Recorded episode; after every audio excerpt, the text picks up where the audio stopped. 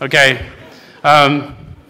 If we cannot or would rather not do this, we search our acquaintance for a closed-mouth, understanding friend. So how many of you realize that as you're growing and you're helping others, that's what you're trying to grow into, is a closed-mouth, understanding friend? Yeah. The goal of 12-step recovery is not abstinence, although people think that's it. Because it doesn't say having become abstinent as a result of these steps, we tried to carry this message. It says having had a spiritual awakening as a result of these steps. And the Spirit empowers me to be quiet, to be kind, to be tolerant. It empowers me to be that closed-mouth, understanding friend. Does that make sense? And how many of you have to admit when you first got here, you were not terribly closed-mouth or understanding? How many of you have grown into it?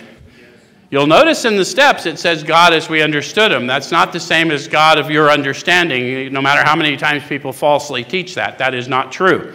God as we understood him, the first 100 are we. They talk about the experience of power, peace, happiness, sense of direction. And the reason it says understood in italics is the God I understood then is not the God I understand today, because I have received his understanding through me. That's part of growing.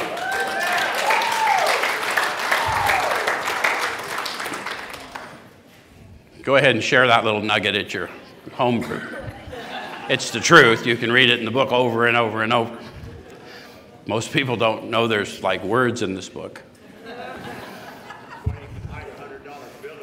Yeah, you put a lot of money in it. No one will ever look, huh? Unless it's hollowed out.